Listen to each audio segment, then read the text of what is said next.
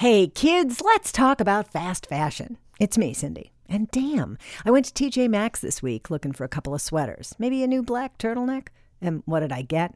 Nothing. That's like a Call Ripley's statistic.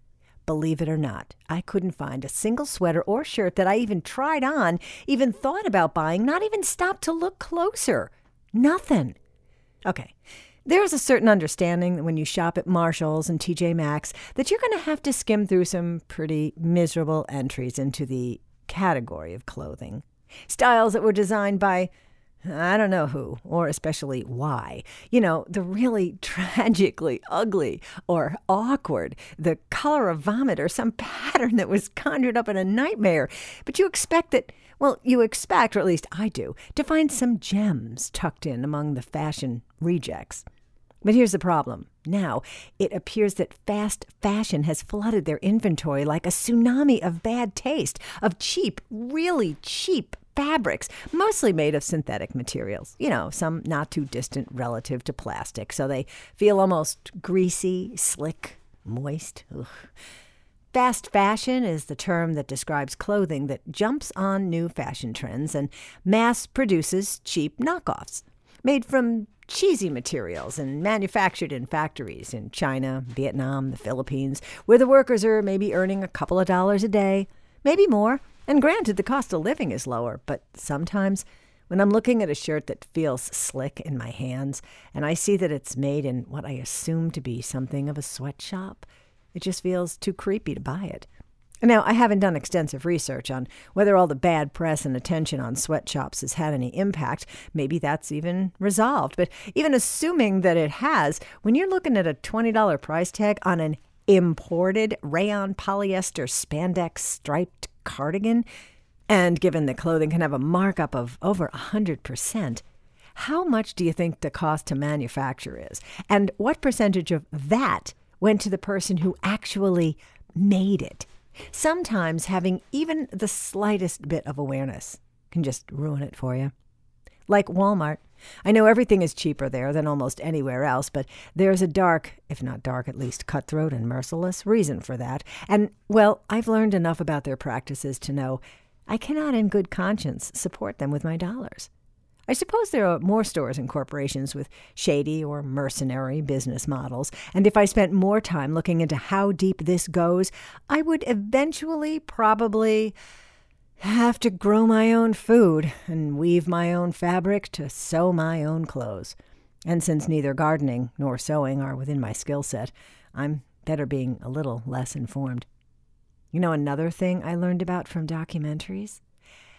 How about donating clothing? That is, the clothes we've tired of, or in some cases outgrown, has had a huge global impact. My daughter Catherine implored me to watch a documentary called T shirt Travels. It's about how massive numbers of t shirts, I'm talking millions, donated to local locations of, in most cases, national charities, get bundled and shipped off to Africa where they are sold off, then divided up into smaller bundles and sold off to people who resell even smaller batches to individuals who then take the shirts back to their villages and sell them, which at least helps them make a little money.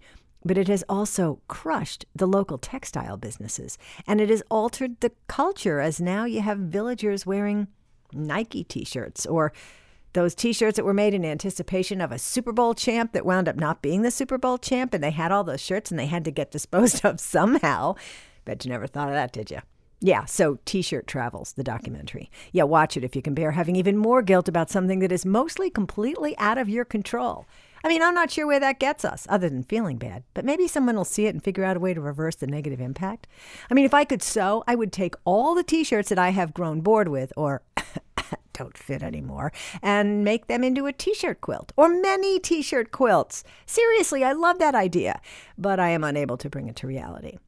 But back to feeling bad when you learn more. Documentaries can do that to you, fill you in almost too much. On the other hand, they can help you make sense out of something you just didn't understand. Watching The Brainwashing of My Dad gave me an analysis of how Fox grabs an audience and keeps it.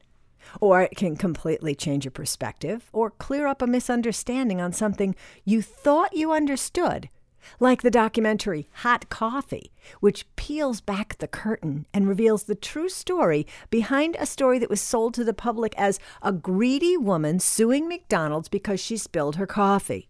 I bought it, everybody bought it. But then you watch this documentary, and oh my God, the top of your head's going to blow off when you learn what that lawsuit was actually about and how the truth got twisted after going through the media circus and presented as the epitome of a frivolous lawsuit.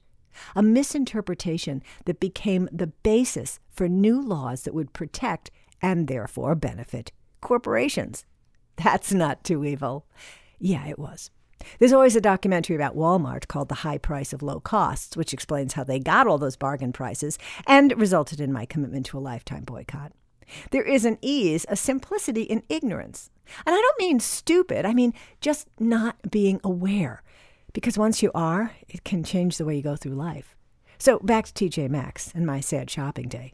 Aside from everything being too ugly or feeling like it was dipped in a wax solution and plaguing me with guilt if I even considered buying any of it, I'm going to guess the big trend this fall is expected to be sleeveless sweater vests.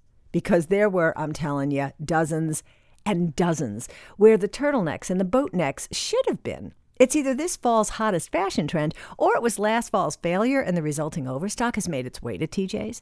While I am among those who has on occasion, over time and exposure, gone from avert my eyes, avert my eyes to, eh, to, well, to, hmm, not bad, to, Hmm, let me at least try it on, see how it looks, too. I'll take it. I'm pretty sure, as far as that sleeveless sweater vest thing goes, no matter how much I see them, I'm never going to get past the eh stage. To each your own. If sleeveless sweater vests are in line with your style or comfort or taste, I will not point and laugh or criticize. I am not here to judge. There are plenty of things I've bought over time and had to suffer the objections or sometimes even ridicule of my friends. But I loved them and wore them happily anyway. I'm just saying, for me, sleeveless sweater vests, not going to be in that category. Wait, there's a tiny little memory waving its hands frantically to be recognized. I did have a sleeveless sweater vest once, ages ago. It was, and this is why I bought it, the most beautiful cornflower blue, or sort of a light periwinkle. Check that giant box of Crayolas for the color reference. Anyway, that was back when I still bought things that made my eyes tingle. And they, like the sweater vest, were all doomed to live hidden in the closet or dresser till I could finally concede I would never actually wear them and put them in a yard sale or donate them to the local thrift shop. At least I've learned to stop myself from bringing home something that is only going to be in my personal clothing museum before moving out. That museum barely exists anymore, except for, oh, my kidding. There are dozens of dresses. I got a gold satin 40s style dress. I got a flannel buffalo plaid that was supposed to be for work. I got some pants. Oh, I have these embroidered blue jean bell bottoms that, well, when I saw them, they were impossible to leave behind. I have too many silk and satin or Crayola colored shirts and sweaters to list here. But while I do have my personal fashion museum that will never see the light of day, the collection is never going to be expanded because I have developed sales resistance. I have like a six point plan. Here's how I do it. Imagine you and me were at TJ Maxx, and it's not all stocked with fast fashion and sweater vests. There are actually some things of special interest. Okay, so here's what I do. My first thing is I stop before I even take the hanger off of the rack to look how much is it? I have a distinct cutoff. If it has a lavender tag, which means it's like real fashion, or it exceeds my bar, I just move on. Assuming the price within reason, though, I pull it out of the rack to give it a good once over. Any weird design feature I can't live with? No? Then I find a mirror and I hold it up. You know, put the hanger under your chin to see does the color work? Do I look healthy or like I need more sleep? Assuming the color passes the eyeball test, I take it to the dressing room. Does it fit? Does it look good even if I'm not holding my stomach in? If it's still passing the test, now comes the hard part.